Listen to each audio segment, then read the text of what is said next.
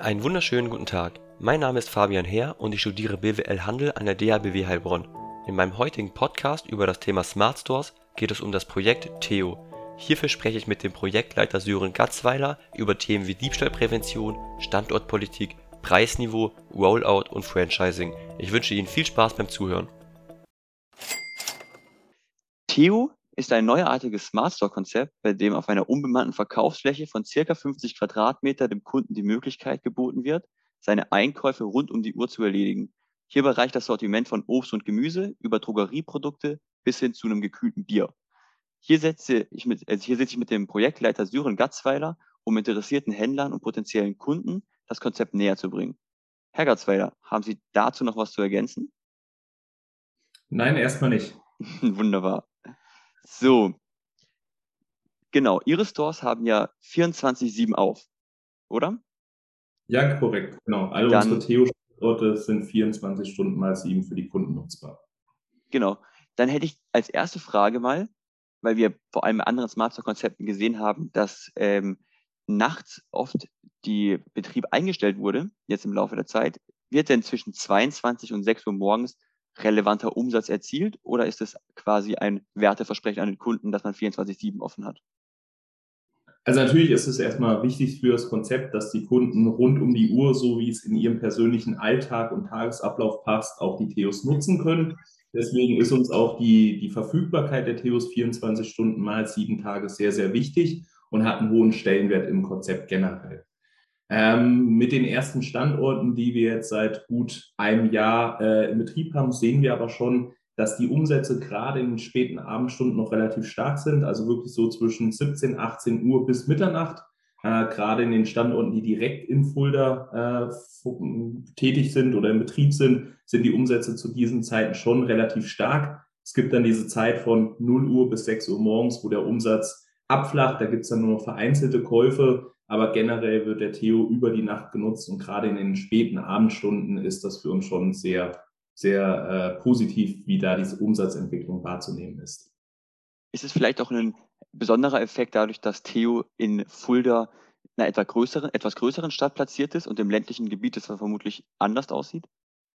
Das spielt sicherlich mit rein und ist ein wichtiger Aspekt. Also in Fulda sind die Umsätze zu späten Abendstunden bis Mitternacht oder auch noch kurz nach Mitternacht stärker als in ländlichen Regionen, wie beispielsweise in Rasdorf haben wir ein Theo stehen ähm, oder auch in Michitz-Rombach. Das ist sicherlich, je, je urbaner, desto höher sind die Umsätze auch in den Nachtstunden. Kann man so wahrscheinlich als These mal in den Raum stellen. Ja, okay. Bei Theo kann ich jetzt im Vergleich zu anderen Smart Store Konzepten ähm, nicht bargeldlos, also nur bargeldlos bezahlen. Ich kann Bargeld nicht verwenden. Genau, was ist der Hintergrund davon, dass man keine Bargeldzahlung machen kann? Also Bargeld war für uns von vornherein keine Option. Ähm, wir haben immer gesagt, wir wollen bargeldlose Bezahlvarianten anwenden. Zum einen ist natürlich dieses ganze Bargeldhandling, was heute in Supermärkten und Nahversorgermärkten ja betrieben werden muss. Das ist natürlich auch mit entsprechendem Aufwand und entsprechenden Kosten verbunden. Und es bietet natürlich immer zusätzlichen Anreiz, um irgendwie sich einen Zugang zu diesem Bargeld zu verschaffen. Also bei mir in der Nachbarschaft wird dann selbst der Wurstautomat am Wochenende irgendwie versucht aufzuknacken, um an die paar Euros, die da drin sind, ranzukommen. Und das war uns einfach auch im Theo-Kontext ein zu großes Risiko, dass wir sagen, es gibt gewisse Möglichkeiten, um Bargeld vor Ort im Theo ähm, sich zugänglich zu machen. Ich könnte mir vorstellen, dass es auch eine logistische Vereinfachung ist, da dort, wo viel Bargeld verwendet wird, natürlich auch das Bargeld immer wieder sicher gebracht werden muss. Genau, Okay. definitiv. Also das ist heute in unseren Ferien ja mit viel Aufwand verbunden, mit Sicherung im Tresor, mit Abholung durch beauftragte Spezialunternehmen. Und das ist natürlich was, was wir auch im Theo-Kontext nicht unbedingt äh, haben wollen, wo wir gerne einen, einen Bogen drum machen. Beschränkt sich dadurch die Zielgruppe vielleicht auf Personen, die nur Bargeld zahlen, also mit Bargeld bezahlen wollen? Ist da was aufgefallen? Da hat uns, glaube ich, Corona schon in der Richtung auch einen gewissen Weg bereitet oder die Voraussetzungen verbessert, dadurch, dass auch einfach mittlerweile Kartenzahlung beim Bäcker und in ganz vielen anderen Shops äh, möglich ist. Wenn man früher außerhalb von Deutschland geguckt haben, gab es ja sogar schon Länder in Dänemark oder in den Niederlanden beispielsweise, wo Supermärkte auch gar kein Bargeld mehr akzeptiert haben, sondern nur noch bargeldlose Zahlungen auch in Vor-Corona-Zeiten zugelassen haben. Da war Deutschland vielleicht noch ein bisschen hinten dran. Ähm, da hat sich jetzt vieles durch die Corona-Krise, glaube ich, zum, äh, zum Positiven entwickelt. Von daher sind wir auch überrascht, wie hoch doch das Durchschnittsalter unserer Theo-Nutzer ist. Es sind nicht nur die irgendwie jungen Digitalaffinen, die Theo nutzen, sondern auch wirklich die ältere Bevölkerung ist dankbar, dass sie wieder eine Möglichkeit vor Ort in ihrer Nähe zum Einkauf haben. Und die haben die Möglichkeit, sich mit ihrer Bankkarte, Girocard Zugang zu verschaffen. Sie müssen sich auch nicht unbedingt die App runterladen, um den Theo nutzen zu können. Und von daher haben wir jetzt auch wirklich bei Eröffnung ähm, festgestellt, dass auch ältere Personen kommen und sagen, wie kann ich denn mit meiner Bankkarte einkaufen und dass irgendwie Bargeldzahlung nicht möglich ist, ist bisher eigentlich nicht negativ festgestellt worden. Es gab schon mal den einen oder anderen, der irgendwie nur Bargeld dabei hatte, aber wenn er dann weiß, dass er beim nächsten Mal seine Bankkarte mitbringen muss, dann nutzt er beim nächsten Mal den Theo dann auch mit seiner Bankkarte. Von daher ist das jetzt aus unserer Sicht kein kritischer Aspekt, wo wir sagen, wir grenzen eine relevante äh, Nutzergruppe dadurch aus, dass wir kein Bargeld in Theo als Zahlung zulassen. Sie haben jetzt gerade gesagt, dass man ja auch mit der Girokarte in den Laden selbst reinkommt. Das ist eine Besonderheit bei Theo. Ich habe das bisher bei den anderen Konzepten, die wir äh, beobachtet haben, nicht gesehen. Auch wir zum Beispiel an der DHBW Heilbronn sind ja mit der Shopbox und der Collectbox aufgestellt. Ähm, ich kann nur mit der Girokarte oder meiner Kreditkarte den Laden betreten. Das ist mein kompletter Verifizierungsvorgang. Ist das so bei allen Fulda, äh, bei allen Theo-Läden? Genau, ich habe entweder die Möglichkeit, mit Giro oder Kreditkarte mir Zugang zu verschaffen oder halt über die Theo-App. Wenn ich mich da registriert habe, dann generiere ich einen QR-Code, den scanne ich am Zugangsmodul ein und äh, verschaffe mir darüber Zutritt zum Theo. Alles klar. Das ist eben die Vereinfachung zur Verifizierung, die mit der, die mit der App ist vielleicht etwas komplizierter, gerade für Leute, die nicht so affin sind, denke ich mal. Wir haben ganz am Anfang von unserem Konzept hatten wir gesagt gehabt, der Kunde, der nicht sein Smartphone nutzen will, der ist nicht unser Kunde. wir haben dann aber schnell festgestellt, dass, dass das eigentlich nicht haltbar ist, nicht tragbar ist, weil dann hätten wir zu viele relevante Käufergruppen ausgegrenzt ähm, und den Zugang nicht ermöglicht. Wir haben damals selber so ein bisschen Marktforschung betrieben, ähm, und selbst, ich sag mal, bei der Jugend ist so eine gewisse App-Müdigkeit einfach zu spüren, weil man muss den Nutzen erkennen können, wofür brauche ich das, ähm, damit ich mittlerweile bereit bin, mir eine App runterzuladen, mich zu registrieren, noch ein zusätzliches Nutzerkonto anzulegen, Passwort wieder zu verwalten. Das ja mittlerweile auch nicht mehr ähm, nicht mehr ganz so beliebt. Ähm, von daher war uns das auch wirklich wichtig, dass sowohl für gewisse Kundengruppen als auch generell für die Leute, die sagen, sie wollen die App im ersten Schritt nicht runterladen, dass wir da auch eine zweite Variante zur Verfügung stellen. Okay. Zukünftig ist dann noch angedacht mit, euer, mit unserer neuen Kundenkarte, die bei Tegut dann auch dieses Jahr gelauncht wird, eventuell noch als dritte Zutrittsmöglichkeit. Auch das sozusagen zu schaffen für den Theo-Zutritt, sodass dann drei Möglichkeiten bestehen. Und bei der App ist es so, dass wir da jetzt auch weiter Weiterentwicklung vorantreiben, auch technischer Art, um einfach die Attraktivität und den Anreiz zur Nutzung der Theo-App so zu erhöhen, dass auch mehr Kunden noch auf Nutzung der App umsteigen. Welche Sicherheitsvorkehrungen werden denn getroffen? Genau, wenn ich jetzt überlege, wenn er es 24-7 offen hat, dass um 3 Uhr nachts in Fulda eventuell Leute sich den Spaß erlauben, den Laden zu betreten, vielleicht mit mehr Personen, als sich verifiziert haben und, äh, und Diebstahl zu betreiben. Ist da relevant was aufgefallen oder ist die Verifizierung am Anfang ein Abschrecker? Also wir haben auf jeden Fall die Verifizierung beim Zutritt und natürlich kann es sein, dass sich sozusagen eine Person verifiziert und zwei, drei andere äh, kommen mit rein, aber dann ist das auch meistens als Gruppendynamik wahrzunehmen. Wir hatten auch schon Fälle gehabt, wo jemand mit reinschleichen wollte und die Kunden, die sich wirklich legitim Zutritt verschafft haben und gesagt haben, nee, nee, hier, du musst dich mal selber ausweisen und identifizieren oder anmelden, aber du kommst jetzt nicht mit mir durch die Tür.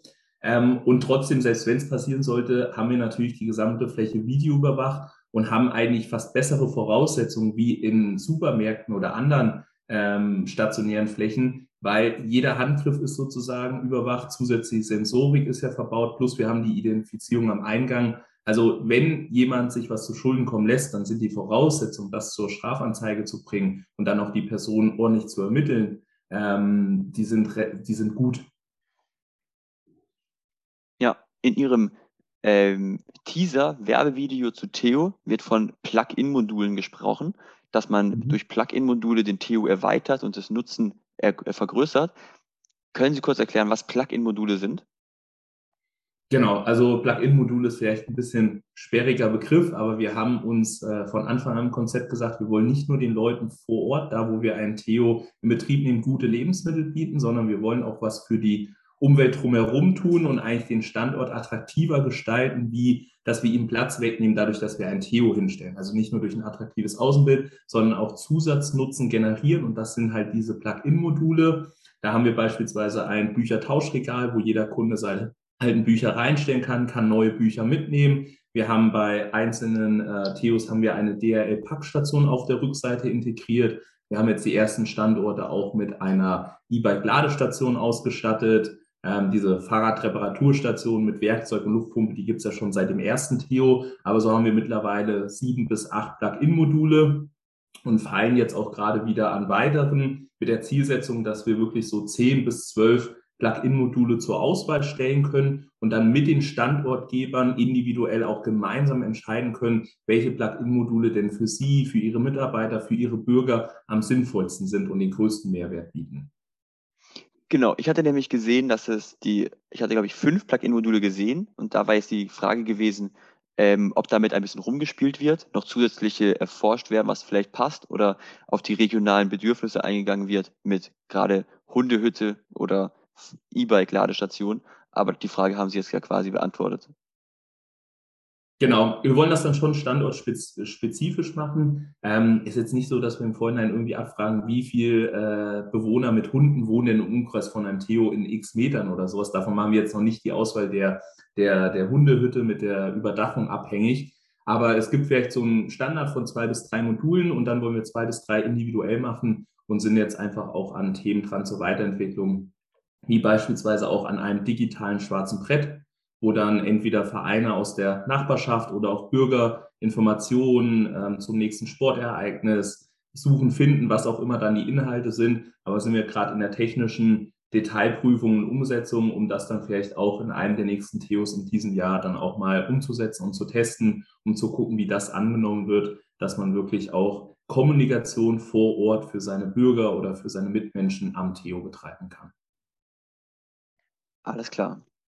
Wie viel Personal benötigt ein Theo denn typischerweise? Ich meine, die Theos, die ich jetzt gesehen habe, waren alle ungefähr gleich groß und das Personal, also er ist ja 24/7 unbemannt. Das heißt, es gibt keine Servicezeiten, so wie ich es gesehen habe, dass mal zwei Stunden am Mittwoch jemand da ist, sondern es geht rein um die Versorgung der Ware. Ist das richtig?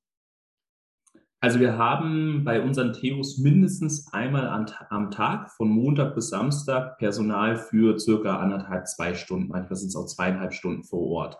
Das Personal verräumt dann die angelieferte Ware, kontrolliert Obst- und Gemüsequalitäten, äh, Reinigungstätigkeiten werden durchgeführt. Ähm, wenn irgendwie Artikel kurz vor Erreichung vom MAD stehen, dann wird, äh, dann wird der Preis reduziert. Also diese ganzen Tätigkeiten, die notwendig sind für das Shopmanagement, die betreibt Personal, welches sich dann auf der Fläche bewegt, aber es ist halt nicht dauerhaft von, über die gesamte Öffnungszeit da, sondern pro Tag circa zwei Stunden. Sonntags ist keiner vor Ort, das ist uns auch wichtig. Da findet auch keine Anlieferung statt, dass wir da einfach unseren Mitarbeitern auch die Sonntagsruhe, die ja wichtig ist, äh, auch gönnen können. Von daher wird am Samstagabend nochmal alles bestmöglich für den Sonntag vorbereitet und am Montag früh dann der Sonntag nachbereitet und Ware wieder aufgefüllt. Aber wie gesagt, im Schnitt einmal pro Tag zwei Stunden. Und es gibt aber auch Standorte, wo die Umsätze gut sind, wo wir mittlerweile auch zweimal am Tag Personal vor Ort haben. Wenn ich aber jetzt mit eine bis anderthalb Stunden pro Tag äh, Montag bis Samstag rechne, könnte ein Theo gut betrieben werden von einem Studentenjob, 450 Euro, oder? Ja gut, der 450-Euro-Job, der ist ja nicht irgendwo äh, mehrere Stunden am Tag dann aktiv, aber wir haben auch heute beispielsweise haben wir schon 450 Euro Kräfte im Einsatz die Standorte für uns mitbetreiben. Da kommt auch immer noch mal anderes Shopmanagement-Personal, was sozusagen in Vollzeit arbeitet, aber gerade am Samstagnachmittag irgendwie noch mal Sachen zu machen oder am Montag früh äh, den Sonntag nachzubereiten, das können auf jeden Fall 450 Euro Kräfte sein. Genau. Im, zum ersten Mal gehört von Theo habe ich im März 2021. Da waren sie an den Retail Innovation Days dabei und haben das Konzept schon mal mhm. vorgestellt mit Theo 1 und Theo 2. Mhm. Wie viele Theos haben wir denn jetzt Stand heute?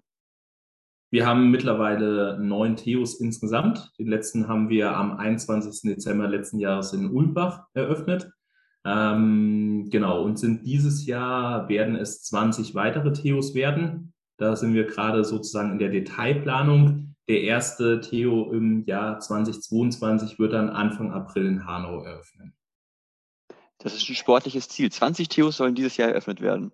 Alle zwei bis genau. drei Wochen ein neuer Theo, der eröffnet wird.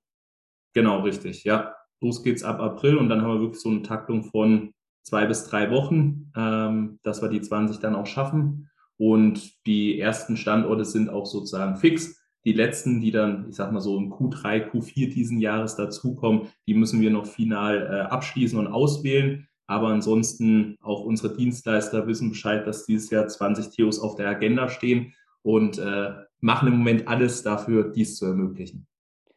Da hätte ich dann gleich mehrere Fragen dazu. Zum einen, was für Standorte haben Sie sich jetzt ausgesucht? Mhm. Sind Sie jetzt, gerade wenn ich überlege, sieben Standorte in Fulda, also eine etwas mhm. größere Stadt. Ähm, sind es mehr Städte oder sind es mehr ländliche Gebiete?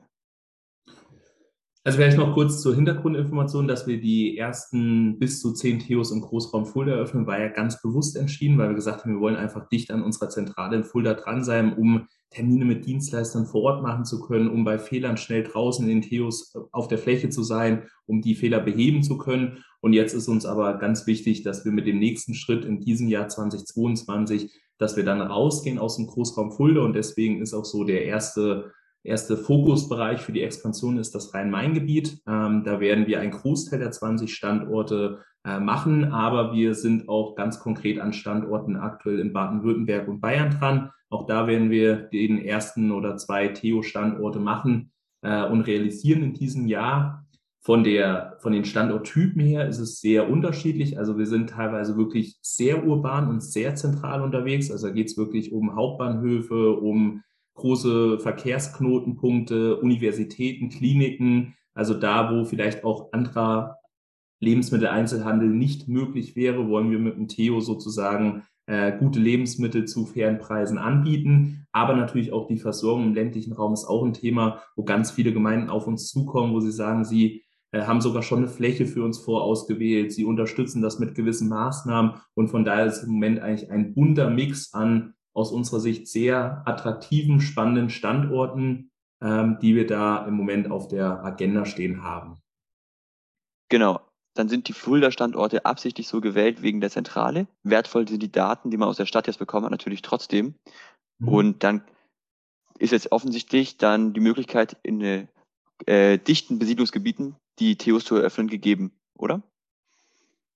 Auf jeden Fall, also Theo ist für uns nicht nur irgendwie ein Konzept, was auf dem Land funktionieren soll, da wo nichts anderes funktioniert an Lebensmitteleinzelhandel, sondern wir wollen auch Wohngebiete, Vororte besetzen, wo vielleicht gar nicht mehr die Fläche vorhanden ist, um irgendwo ein Discounter oder eine Supermarktfläche zu schaffen. Das ist auch wirklich ein Problem, was die Städteplaner haben. Wir haben da schon vor geraumer Zeit auch mit unterschiedlichen Städten und Behörden in Stuttgart, in Augsburg, in größeren Metropolregionen gesprochen. Und die haben uns alle gesagt, hey, so ein Konzept wäre wirklich für gewisse Stadtteile extrem attraktiv, weil sie die Fläche für andere Lebensmittelkonzepte einfach nicht anbieten können.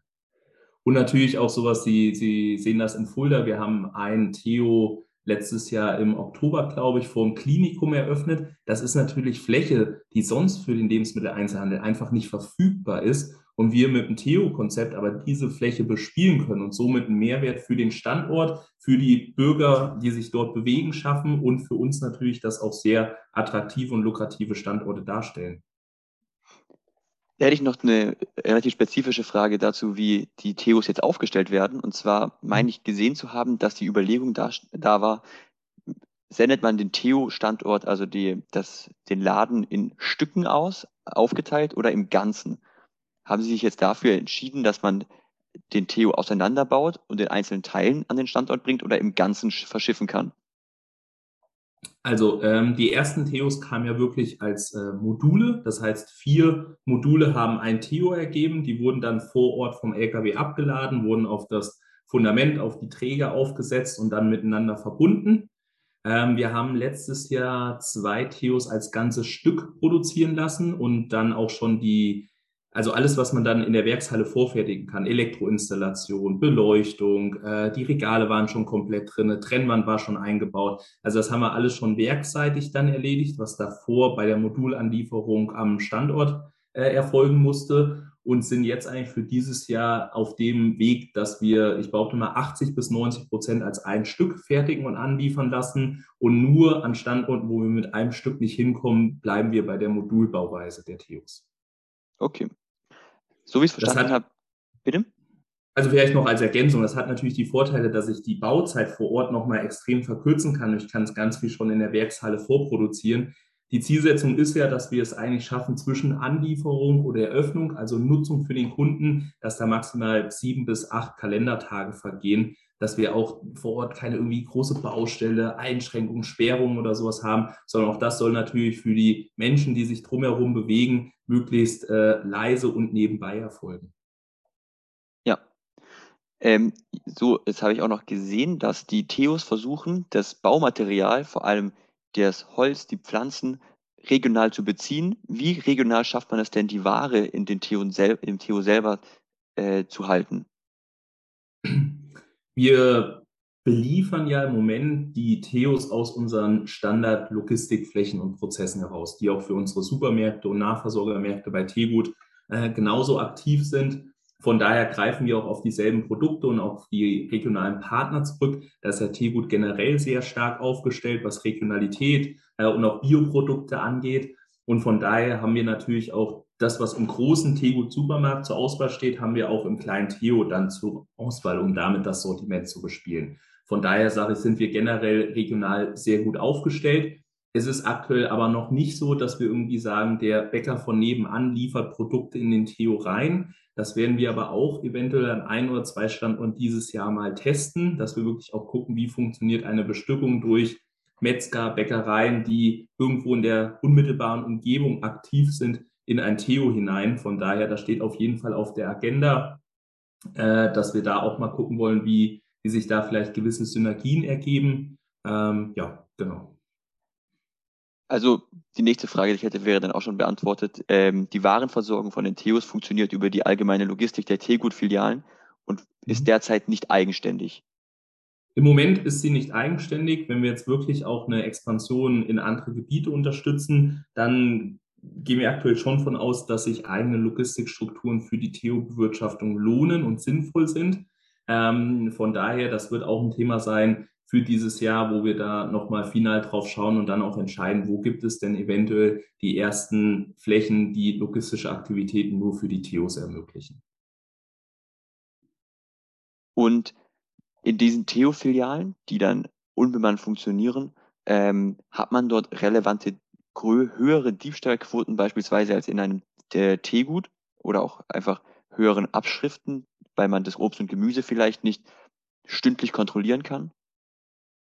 Hm, also bei, bei den Abschriften ist es so, dass wir, da haben wir beispielsweise im Dezember haben wir nochmal eine relativ große Sortimentsoptimierung gemacht und haben, ich sag mal, ein Drittel der Produkte ausgetauscht durch neue Produkte.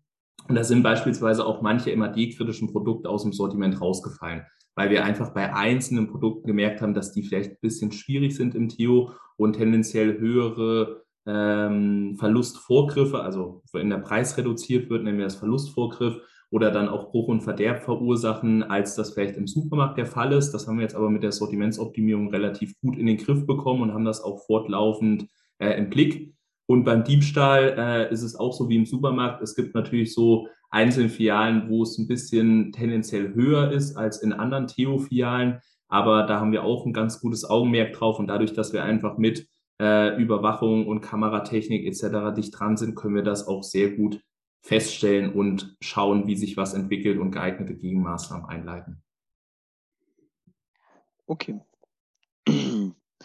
Bezüglich der, des Preisniveaus hätte ich auch eine Frage, und zwar im Verhältnis, wenn man jetzt den Theo anschaut und den Teegut, den Supermarkt, ähm, ist ja vermutlich optimierter, deshalb vermutlich geringere Preise. Da würde ich fragen, wo versucht man sich denn zu positionieren zwischen einem Teegut-Supermarkt und einem Bahnhofsautomaten, der drei Euro für ein Red Bull verlangt?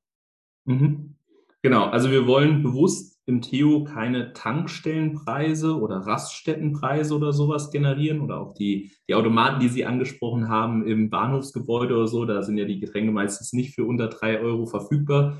Ähm, genau das wollen wir mit dem Theo nicht schaffen, sondern wir wollen uns im Supermarktpreisniveau bewegen, was wir aktuell auch mit allen Standorten in Fulda machen und auch bei denen im Rhein-Main-Gebiet wird das genauso sein, dass wir uns in den Preisschienen bewegen, die im Supermarkt durch unsere Kunden auch vorzufinden sind. Was es im Theo nicht gibt, ist beispielsweise die Preiseinstiegsschiene, weil ich im Theo nicht die Varianz habe, ganz viele unterschiedliche Preisschienen oder Kategorien, Produktkategorien zu spielen. Der Schwerpunkt im Theo liegt natürlich auf Bioprodukten und den Teegut Eigenmarken, weil wir gesagt haben, auf so einer kleinen reduzierten Fläche wollen wir trotzdem das Beste von Teegut unseren Kunden anbieten. Und das sind nun mal die Bioprodukte und die Teegut Eigenmarken. Das ist fester Bestandteil der Teegut DNA und deswegen nimmt das auch einen relativ hohen äh, Anteil in unserem Theo-Sortiment ein. Das bedeutet auch natürlich für Theo dann, es ist ein von Teegut gesteuertes Filialsystem. Wäre vielleicht für Theo ein Franchise-System denkbar? Der Gedanke wäre dabei, dass man schneller mehr Filialen eröffnen könnte? Oder will man das lieber bei der Zentralseite behalten? Nee, für uns ist das Franchise-System ein ganz wichtiger Baustein hinsichtlich Expansion und schnellerem Rollout. Ähm, da arbeiten wir dran. Das gibt es so in der Form, wie wir es für ein Theo benötigen, noch nicht zu 100 Prozent bei Tegut. Deswegen sind noch gewisse Voraussetzungen zu schaffen. Das ist immer ein Thema, was bei uns sehr hoch äh, priorisiert ist und wo wir auch aktiv gerade schon dran sind und dann wirklich auch zeitnah Franchise-Nehmer-Konzepte oder ein Franchise-Geber-Konzept zu ermöglichen und dann wirklich auch mit Partnern ins Gespräch zu gehen, die sagen, hier, ich will auch nicht nur irgendwie ein oder zwei oder drei Theo-Standorte betreiben, sondern ich kann mir gut vorstellen, 10, 20 oder 50 Theo-Standorte irgendwie zu betreiben. Und von daher sind wir sowieso auch in letzter Zeit schon äh, mit strategischen Partnern in den ersten Gesprächen, äh, die Interesse am Theo-Konzept bekundet haben. Und deswegen, das wird auch wirklich ein Thema sein, was vermutlich noch in diesem Jahr 2022 auch noch kommen wird, dass wir sozusagen ein Franchise-Geber-Konzept zur Verfügung stellen für Interessenten, die sagen, sie haben, sie finden den Theo super und sie wollen ihn auch selber betreiben oder sie haben Grundstücke und Standorte, wo Theo betrieben werden können. Und dann muss man gucken, läuft das dann über Teegut, läuft das über andere Dienstleister oder Unternehmen. Aber genau das ist ein ganz wichtiger Baustein in der Wachstumsstory, die wir uns für Theo vorstellen. Zu den begeisterten Interessenten würde ich mich jetzt einfach mal dazu zählen und würde fragen, ähm, ich weiß nicht, wie weit es schon fortgeschritten ist mit dem Franchise-System. Wie viel Kapital müsste ich denn mitbringen? Was ist da angepeilt? Hängt ja mal ganz von ab, was Sie sozusagen mitbringen, ob Sie äh, auch ins Gebäude investieren wollen oder ob Sie irgendwie eine eigene Logistik haben. Von daher lässt sich das ganz pauschal nicht sagen, aber es gibt natürlich gewisse Bausteine oder Kategorien, äh, über die man sprechen muss und wo man dann entscheiden muss, welche Leistung kommt von wem. Ähm, aber genau das sind die Themen, die wir gerade äh, detailliert ausarbeiten. Von daher äh, würde ich Sie dann nochmal eine gewisse Zeit vertrösten und dann kann man bestimmt nochmal detailliert in Austausch gehen. Alles klar. Ähm, aber für jeden, der heute schon Interesse am Theo hat, gibt es das ja auch schon. Wir haben auf unserer Theo Landingpage haben wir sozusagen ein Bewerbungsformular für Theo Standorte. Das heißt, äh, jede, jede Stadt, jedes Dorf jede Firma kann sozusagen schon mal ähm, über dieses Bewerbungsformular ihren Standort einreichen. Da sind zwei, drei Bilder schon mal mitzuschicken. Da sind schon mal grundsätzliche Angaben zum Grundstück zu machen. Von daher, jeder, der Interesse am Theo hat, hat den Weg heute schon als Möglichkeit. Ähm, aber da geht es ja eher noch so drum, dass jemand sich wegen einzelnen Standorten meldet und uns ist wirklich wichtig, auch in Zukunft mit Partnern zu sprechen, die dann mehrere Theo-Standorte zur Verfügung stellen können, betreiben wollen, wie auch immer. Alles klar. Muss dafür eine Ortschaft eine gewisse Größe haben oder ist es ganz individuell? Also entscheidet jemand qualitativ, welche Ortschaft eignet sich einfach von dem Interesse her oder sagt man mindestens 7000 oder 10.000 Einwohner muss ein Ort haben, um ein Theo aufzustellen? Es gibt natürlich ganz viele Aspekte, die irgendwie die Standortattraktivität ausmachen. Ich glaube, aktuell haben wir da über zwölf Kennzahlen und Aspekte und Komponenten, die wir da in die Standortbewertung mit einfließen lassen. Ähm, grundsätzlich haben wir gesagt, ein Dorf, eine Stadt oder in einer gewissen Umgebung müssen mindestens 1500 Einwohner leben. Dann gibt es natürlich noch so Standorte, wo beispielsweise Autobahnen Auf- und Abfahrt, wo eine vielbefahrene Bundesstraße, was auch immer noch dazukommt, oder es sind dann ganz viele Ortschaften, die keine Versorgung haben und äh, alle müssen irgendwie mehrere Kilometer zum nächsten Supermarkt oder Discounter fahren. Von daher kann, lässt sich es nicht so pauschal sagen, aber generell sagen wir, 1500 Einwohner muss es auf jeden Fall mal in einer gewissen Umgebung geben, damit auch ein Theo sich dann rentiert und lohnt. Gibt es auf der anderen Seite abschreckende Obergrenzen, dass man sagt, in eine Innenstadt Berlin will man jetzt nicht zum, also zum Beispiel nicht gehen? Also rein umsatztechnisch oder abwicklungstechnisch von den Kunden her, nein im Theo außerhalb von Corona ist ja auch nicht so, dass irgendwie bei drei Kunden im Theo schon jeder Platzangst bekommt. Da lässt sich auch eine gewisse Anzahl an Kunden im Theo äh, abwickeln mit unseren beiden Bezahlmöglichkeiten und der Möglichkeit über das Handy, über die App die Artikel zu scannen und zu bezahlen. Ist auch nicht so, dass sich dann lange Schlangen vor den SCOs bilden. Also von daher im Moment sagen wir, äh, hochfrequentierte Standorte können wir auch mit dem Theo-Konzept sehr gut bespielen das hat man ja jetzt quasi als Konzept in Fulda mit sieben Standorten. Merkt man dort einen quasi Umsatzrückgang, weil man sich gegenseitig ausspielt, dass man quasi mit dem siebten eröffneten Theo merkt, der Umsatz in den anderen Theos sinkt oder sind die völlig unabhängig und es funktioniert? Das sind circa 10.000 Einwohner pro Theo-Markt. Mhm. Sagen Sie, das ist zu viel oder passt?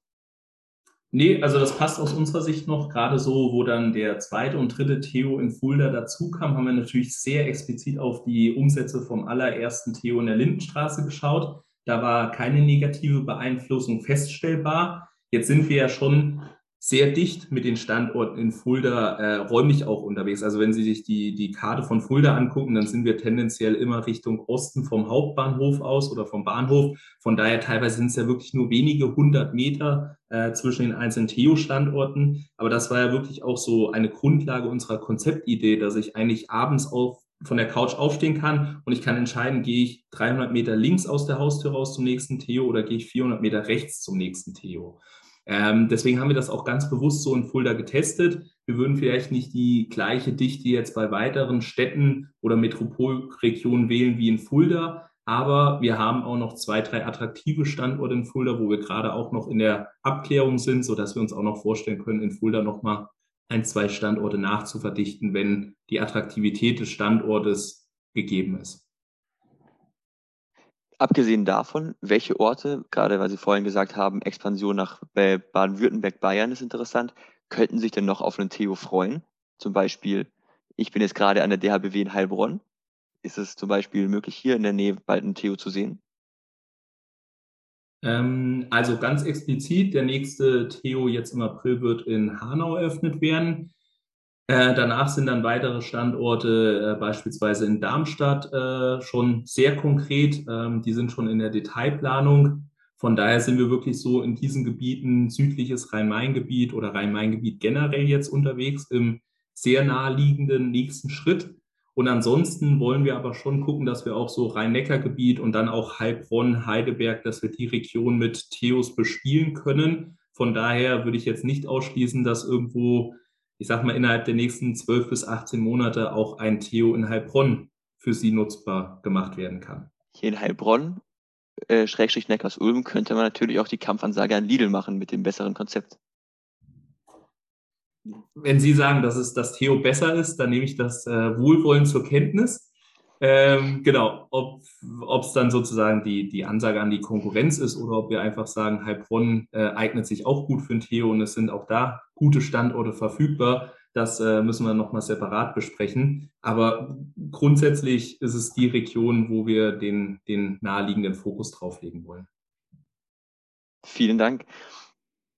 Das wären meine Fragen gewesen, hauptsächlich. Und wir haben jetzt circa 40 Minuten. Da bedanke ich mich auf jeden Fall recht herzlich fürs Gespräch und würde abschließend sagen, äh, genau, dass im Vergleich zu ähnlichen Konzepten es bei Theo so aussieht, jetzt vor allem mit 20 weiteren Standorten, die geplant sind, dass die Skalierbarkeit wohl ein großer Vorteil ist und der Rollout dann in dem Fall, ähm, genau, der Rollout ist im Gange, äh, wird ausgeweitet und man kann sich bald in ganz Deutschland auf Theo-Märkte freuen dem kann ich eigentlich nichts äh, entgegensetzen. Also schön zusammengefasst. Für uns ist das äh, ganz bewusst auch, wir haben letztes Jahr die Test- und Pilotphase äh, abgeschlossen, von daher wir sind auch ganz offiziell jetzt im Rollout mit 20 Stück im Rhein-Main-Gebiet. Aber wir sind natürlich jetzt auch schon dran zu überlegen, wie sieht der nächste Step danach aus. Und da geht es natürlich auch so um eine gewisse Industrialisierung bei der Produktion von Theos, ähm, um dann einfach auch eine größere Stückzahl zu ermöglichen, um vielleicht auch wirklich strategischen Partnern, die sagen, ich habe Interesse an einer größeren Anzahl an Theo-Standorten, da auch entsprechend attraktive Varianten und Möglichkeiten aufzuzeigen.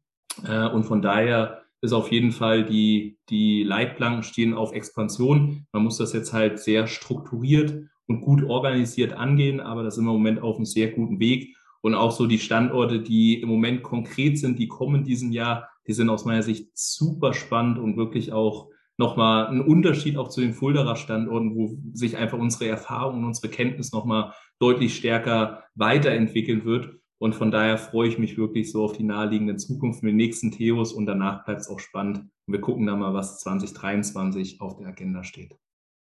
Dann vielen Dank für das Gespräch. Ich hoffe, wir konnten Ihnen das Thema Smart Stores und insbesondere Theo hiermit näher bringen. Falls Sie Interesse an Theo gewonnen haben, finden Sie auf tegu.com slash Theo weitere Informationen und auch das Bewerbungsformular für Ihren Wunschstandort. Nun bleibt es spannend abzuwarten, wie viele Theos wir in Zukunft noch sehen werden, welche Standorte noch interessant sind und ob wir bald alle einen Theo Smart Store in unserer Nachbarschaft begrüßen dürfen. An dieser Stelle möchte ich mich bei dem Projektleiter Sören Gatzweiler bedanken, der sich die Zeit genommen hat, diesen Podcast mit mir aufzunehmen. Wenn wir Ihr Interesse zum Thema Smart Stores wecken konnten, finden Sie auf der Website handel-dhbw.de die Podcasts meiner Kommilitonen ebenso wie aktuelle Publikationen über das Thema. Vielen Dank fürs Zuhören und einen wunderschönen Tag wünscht Ihnen Fabian Herr.